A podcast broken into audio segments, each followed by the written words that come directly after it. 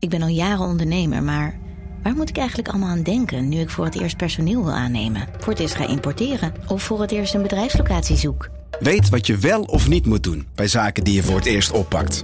Check kvk.nl voor praktische stappenplannen. KVK, hou vast voor ondernemers. Al 125 jaar kwaliteit voor jou thuis met Miele. Dat vieren we met jou. Ontvang nu tijdelijk een cashback tot 125 euro op veel Miele-apparatuur. Geniet van de kwaliteit van Miele. Voor perfect verzorgd wasgoed en kleding die veel langer mooi blijft. Voor een stralend schone vaat, even perfect als jouw diners. En een stofvrij thuis waarin echt hygiënisch schoon de standaard is. Check miele.nl voor alle feestelijke aanbiedingen.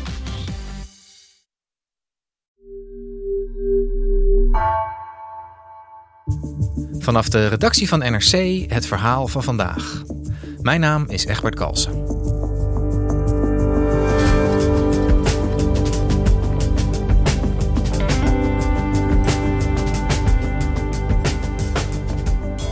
In een WhatsApp-groep van jonge militairen binnen de krijgsmacht gingen jarenlang nazistische en racistische berichten rond. Toen dit bekend werd, wilde Defensie weten hoe het zat, maar echt goed onderzoek hebben ze nooit gedaan. Verslaggever Karel Berghout ontdekte hoe dit soort natieonderzoeken binnen het leger vaker worden gesaboteerd.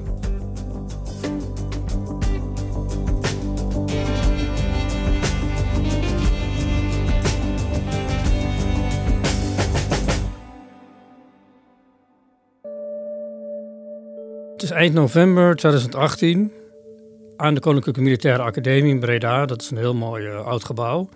Daar zit een, uh, een lesgebouwtje in en daar komt een groepje kadetten uh, samen. Dus dat zijn jonge mensen die worden opgeleid tot officier. Maar binnen die officiersopleiding is dit wel een klein beetje een eliteclubje.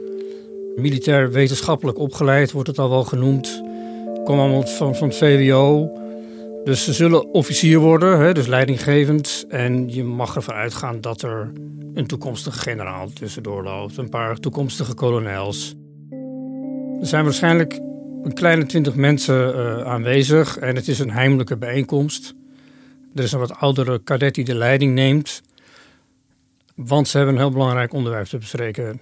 En dat is een appgroep die ze al een tijdje onderhouden. En dan is er als je, als je je app verwijdert ook, is er dus ook, als je eruit stapt, is er meteen een optie dat je ook al je media verwijdert. Doe dat dan ook In die appgroep gaat van alles rond. Veel puberaal gedoe met, met porno, allerlei joligheid. Maar ook opmerkingen en allerlei memes over Joden, Hitler, SS, hakenkruizen, concentratiekampen, holocaust, mensen van kleur. En allemaal met een, uh, mag je wel zeggen, discriminerend karakter. Met name, kijk, de teksten aan zich die vallen wel mee. Maar er zijn inderdaad wat memes uh, op de app gekomen die uh, nou ja, niet leuk zijn. Maar er zijn zoveel gore en ongepaste memes over gekomen dat het goed is om die... Nou, het doel van de bijeenkomst is dat al die appjes gewist moeten worden. Alle berichten wissen, dames en heren. De kadetten maken ook een rij. En degene die aan de deur staat controleert ook of ze hun op die telefoon die app verwijderd hebben. En, zoals ook nadrukkelijk wordt gezegd, alle bijbehorende media. Ik ga dan bij de deur staan, kom even langs met je telefoon. Waarom ze die appjes precies op dat moment moesten wissen, weten we niet zeker. Maar feit is wel dat enkele weken later staatssecretaris Barbara Visser een onderzoek laat instellen naar deze racistische appgroep. Dus Defensie doet een intern onderzoek. Dat komt er, maar in de praktijk blijkt dat te worden gesaboteerd. Mede door het verwijderen van die appjes. En dat hebben we vaker gezien bij Defensie. Als onderzoek wordt gedaan naar mogelijke integriteitsschendingen of mogelijke misstanden. Samen met Esther Rosenberg en Andreas Kouwenhoven heb ik onderzoek gedaan naar het verloop van dit soort onderzoeken en dan blijkt dat die in de praktijk heel vaak worden gesaboteerd. Karel, deze zaak die speelde nou, vijf jaar geleden zo'n beetje, hè? 2018 zei jij. Wat was voor jullie de reden om het nu weer te gaan onderzoeken? Ja, de laatste jaren maakte Militaire Inlichtingen en Veiligheidsdienst, de MIVD, zich uh, toenemende zorgen over de aantrekkingskracht die de krijgsmacht uitoefent op mensen met extreemrechtse sympathieën. En toen zijn we gaan rondkijken, we zijn uh, kamerstukken gaan lezen, we zijn met allerlei betrokkenen gaan praten. En tijdens ons onderzoek hebben we videofragmenten in handen gekregen, geluidsopnames, interne verslagen en screenshots uit de appgroep. En zo stuiten we op twee gevallen waarbij naar onze mening zeer ontoereikend onderzoek is gedaan naar wat er is misgegaan. Ja, want kun jij eens vertellen waar jullie op stuiten? Waar kwamen jullie achter? Uh, die appgroep uh, waar we in het begin al over hadden, ja, die staat echt stijf van, ja, van de meest afschuwelijke racistische uitlatingen. En nou ja, we hebben heel veel screenshots gezien. En daarop zie je dus ja, allerlei fotobewerkingen uit concentratiekampen met uh, naargeestige grappen erbij. Er zit een foto bij van een SS-officier waarbij iemand zegt: Nou, ik heb mijn haar net laten knippen volgens dit kapsel. Er is iemand die hevig uh, betreurt dat de slavernij is afgeschaft, omdat hij toch heel graag door iemand van kleur uh, elke avond uh, in bed zou worden gestopt. En het gaat niet alleen om die appjes die verstuurd worden. We hebben ook een, een video uit 2019 waarop je ziet en hoort hoe kadetten het panzerlied zingen. Op de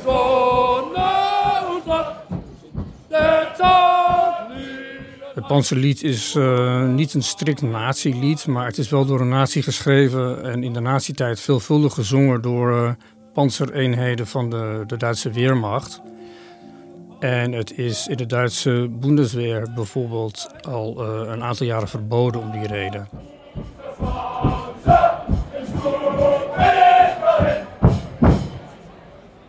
En nergens zie je in die screenshots iemand die zegt: Jongens, dit kan toch helemaal niet? Dit moeten we niet doen.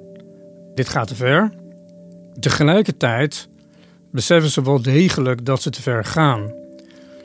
Want op een gegeven moment is er in België nieuws over een extreem nationalistische groep, uh, en Vrienden. België zit in zijn maag met een mogelijke racistische beweging. De ultrarechtse jongerenbeweging Schild en Vrienden. In het openbaar opereren ze binnen de grenzen van de wet, maar ze hebben ook een besloten Facebookgroep waarin ze racistische taal uiten. En dan gaat rond in die appgroep dat iemand zegt: Ja, jongens, uh, er komt eigenlijk dezelfde shit voorbij als bij ons. En dan zegt ze ook nog iets van: Stel je voor dat het uitlekt, zoiets. En dan beseffen ze ook wel dat wat zij daar doen gewoon niet deugt. Maar uiteindelijk lekt het wel uit, want er worden meerdere meldingen gedaan, voor zover we weten, bij de leiding van de KMA over deze appgroep. En, en hoe gaat de leiding van zo'n KMA dan om met zo'n melding of met een aantal van die meldingen? Wat, wat doen zij vervolgens? Zoals het dan meestal gaat, wordt er onderzoek ingesteld. Dan wordt alles even stilgezet. En het onderzoek is natuurlijk ook ernstig gehinderd doordat de kadetten de screenshots hebben verwijderd van hun telefoon. Daardoor beschikte de onderzoekscommissie over slechts 18 screenshots, terwijl wij vele tientallen screenshots hebben kunnen zien. Defensie geeft nu ook aan dat als de onderzoekscommissie wel had beschikt over die overige screenshots, de uitkomst van het onderzoek mogelijk anders was geweest. En hebben zij wel met die betrokkenen uit die appgroep gesproken? Ja, ze hebben uh, zeker uh, gesproken met betrokkenen. We weten niet hoeveel, maar er is gesproken. Maar die hebben eigenlijk niet willen vertellen wat er uh, is besproken in die appgroep, wie wat gepost heeft. Dus die hebben eigenlijk de zaak gesaboteerd. En de onderzoekscommissie stelt dan uiteindelijk vast dat er geen sprake is van affiniteit met nationaal socialistisch gedachtegoed. Een klein aantal krijgt een lichte straf, maar er is ook niet verder doorgezocht op uh, hoe wijdverbreid dit soort appgroepen eigenlijk is. Hoe vaak dit voorkomt. Of er iets in de cultuur van de KMA zit waardoor dit makkelijk ontstaat. En dat zijn wel hele belangrijke zaken om te onderzoeken, want dat is ook precies waar de MIVD zich druk over maakt. Ja, want jij zei net al dat de MIVD al jarenlang eigenlijk waarschuwt hè, voor, voor die interesse vanuit extreemrechts in defensie. Uh, zijn jullie daar nog meer voorbeelden van tegengekomen?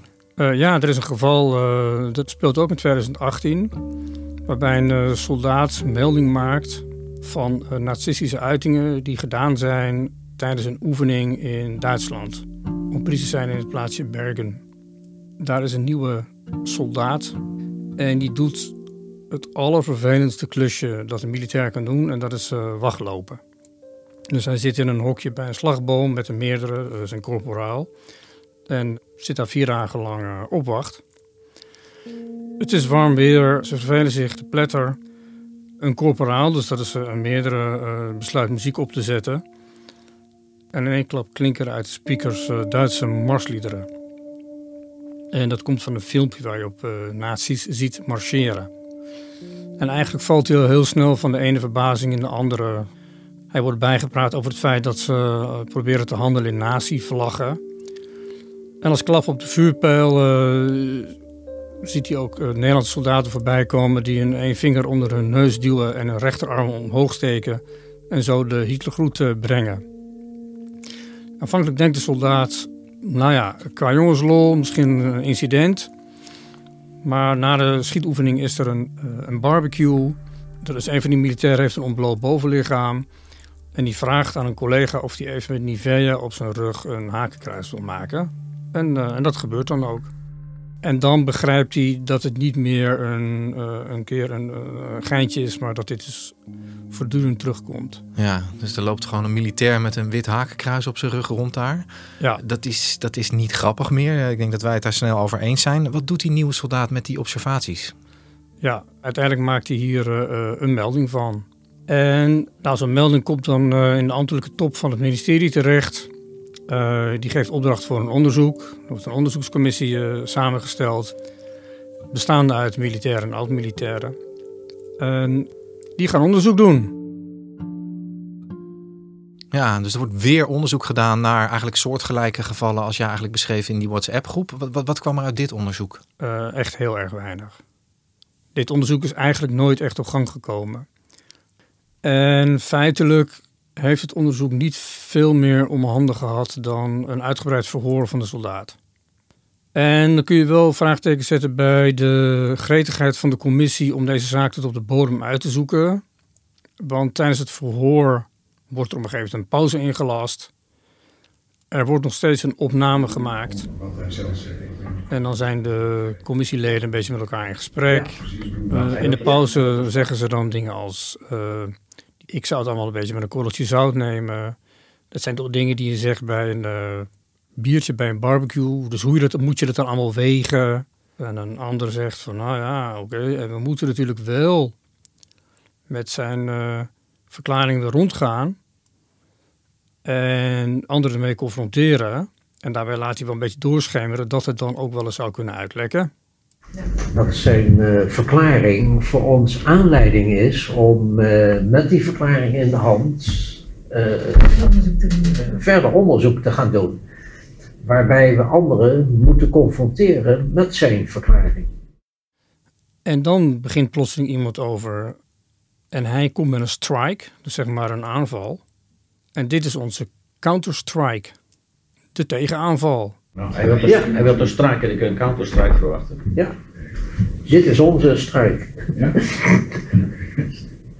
ja het laat zien dat uh, de commissie niet heel gretig objectief, onpartijdig onderzoek doet naar dit onderwerp. En dat ze het ook niet heel erg serieus lijken te nemen. Dat hebben we gedurende het onderzoek meer gezien in appjes, in de screenshots, in allerlei documenten.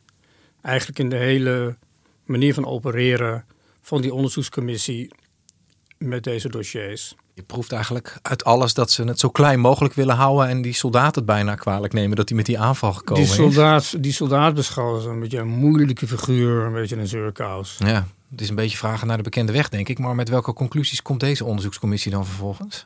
Ze stellen vast dat het onderzoek uh, ernstig hinderd werd door het feit dat de melder zich terugtrok. Dus de melder trok zich inderdaad terug. Ze zeggen alleen niet erbij waarom. Dat blijkt zo te zijn dat die melding eigenlijk heel snel uitlekte dat hij te maken kreeg met pesterijen en bijvoorbeeld punaises vond in zijn fietsbanden. En daardoor geïntimideerd heeft hij besloten om de zaak in te trekken. Dus de mensen waar hij een melding over deed wisten dat hij dat had gedaan? Ja. En hij werd beschouwd als een, als een verrader, zeg maar. Dus dat was einde onderzoek, waarbij de commissie ook in dit geval constateerde dat er geen affiniteit met nationaal-socialistisch gedachtegoed was aangetroffen. Karel, je hebt een paar heftige voorbeelden geschetst van hoe het eraan toe kan gaan uh, binnen de krijgsmacht, binnen appgroepen en, en, en, bijeenkomsten van de krijgsmacht. Valt er nou iets te zeggen over hoe structureel dit gedrag binnen Defensie is? Ja, dat is natuurlijk ontzettend moeilijk vast te stellen, omdat dat niet echt onderzocht wordt. Wat je nou van wel kan vaststellen, is dat toch heel vaak dit soort zaken gerelativeerd wordt bij de krijgsmacht. Zeker niet bij alle afdelingen. Hè. Dus de, de, de uh, pakt het serieus aan, eh, de MIVD pakt het serieus aan. Maar je komt toch best wel geregeld tegen dat ze zeggen, ja, het is een beetje jongens onder elkaar. Het is allemaal een beetje grappig bedoeld. Dus je ziet niet dat overal leeft dat het uh, stevig aangepakt zou moeten worden. Nee. Terwijl het lijkt mij toch ook doodeng als je dit soort sympathieën in het hart van je organisatie hebt zitten. Hoe reageert de krijgsmacht op het verhaal wat jullie nu hebben onderzocht? Die reageert eigenlijk terughoudend, zou je kunnen zeggen. We hebben ze meer dan 30 vragen voorgelegd, eigenlijk vijf feitelijke vragen. En heel veel vragen worden eigenlijk niet uh, beantwoord. Een aantal dingen zeggen ze wel. Uh, bijvoorbeeld de KMA hebben er wel degelijk gesprekken nog plaats gehad. Het leerprogramma wordt aangepast, waar dus wat meer aandacht wordt besteed aan zaken als tolerantie en goed met elkaar omgaan. Als je vraagt naar hele concrete zaken, bijvoorbeeld waarom er geen aangifte destijds is gedaan van het brengen van de Hitlergroet of het tekenen van een hakenkruis, want dat is in Duitsland strafbaar feit dan zeggen ze ja, we konden niet vaststellen wie het had gedaan, wanneer, vaak. En daarom is er geen aangifte gedaan. Uh, we hebben ze voorgelegd. Hoe kijken jullie ernaar dat een onderzoekscommissie uh, termen bezigt als strike, dus een aanval, en waar wij op reageren met een counterstrike? Ja, er komt geen inhoudelijke reactie op. Uh, je krijgt alleen maar passages uit een Kamerbrief die ze al in 2019 gestuurd hebben. En daar staan dingen natuurlijk als ze dat allemaal heel serieus nemen. En uh, dat ze respect en zo. Maar dat zijn allemaal enorme algemeenheden. Ja. Hey, en die, uh, die kadetten die hierbij betrokken zijn, zijn jullie erachter gekomen wie dat zijn? En hebben jullie hen ook nog gesproken? We hebben uh, 16 in elk geval kunnen identificeren. En die hebben we allemaal benaderd. En uh, 15 uh, verwijzen linea recta door naar Defensie en zeggen niks, duiken. En één heeft de moeite genomen om ons te woord te staan. En wat hij zegt zit heel erg in de, in de lijn van, ja, het ziet er allemaal raar uit, maar het zijn inderdaad misschien wel rare dingen om te zeggen. Maar ik ken al die mensen en er zit geen racist tussen. Later heeft hij nog wel teruggebeld om te zeggen heeft, had hij blijkbaar nog een keertje die appjes teruggelezen. En toen zei hij, ja nee, dit is eigenlijk eh, heel duidelijk. Dit zijn allemaal hele racistische opmerkingen. Wat mij eigenlijk het meest verbaast, denk ik, in dit hele verhaal, is het gebrek aan bereidwilligheid om echt aan introspectie te doen hè, bij die krijgsmacht, bij Defensie. Heb jij nou een verklaring waarom dit soort onderzoeken en, en eventuele vervolgonderzoeken gewoon niet van de grond komen over dit soort kwesties? Ja, er is niet een enorm behoefte om het eens even tot op de bodem uit te zoeken. En ja, ik denk dat dat meer deel uitmaakt van een wat bredere ambtelijke cultuur. Ik denk dat Defensie daar niet uniek in is. Waar natuurlijk ambtenaren en, defensie, en de militairen zijn natuurlijk ook ambtenaren. Toch ook gewoon de neiging hebben om de ambtelijke top te beschermen, de politieke top te beschermen. En om ja, dit gewoon zo snel mogelijk af te handelen met zo min mogelijk gevolgen. En wat ook uh, lastig is, is dat er ook niet een heel duidelijk centraal beleid is. Dat zegt ook uh, Jelle van Buren, terrorisme-expert aan de Universiteit Leiden. Dus wat dat betreft gebrek aan beleid en ja. uh, uh, regie. Dus het is gewoon ter plekke, afhankelijk van eenheid, kazerne, onderdeel of wat dan ook. Of bijvoorbeeld een leidinggevende het serieus neemt of niet. Van ach, het zijn grapjes, het zijn mannen onder elkaar. Ze menen het niet zo.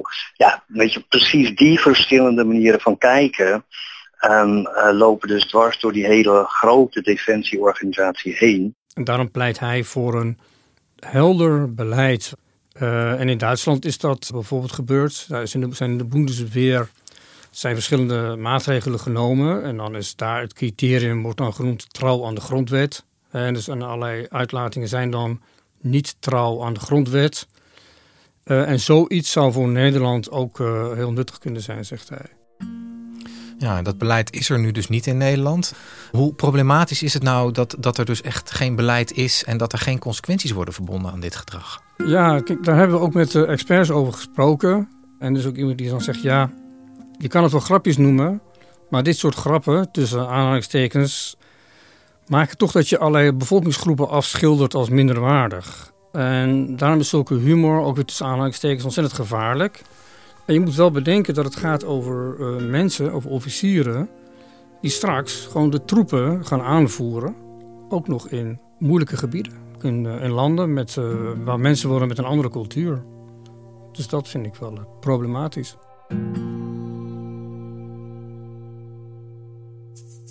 Dankjewel, Karel. Graag gedaan, Egbert. Je luisterde naar vandaag, een podcast van NRC. Eén verhaal, elke dag. Deze aflevering werd gemaakt door Nina van Hattem en Ruben Pest. Coördinatie Henk Ruigrok van de Werven. Dit was vandaag, morgen weer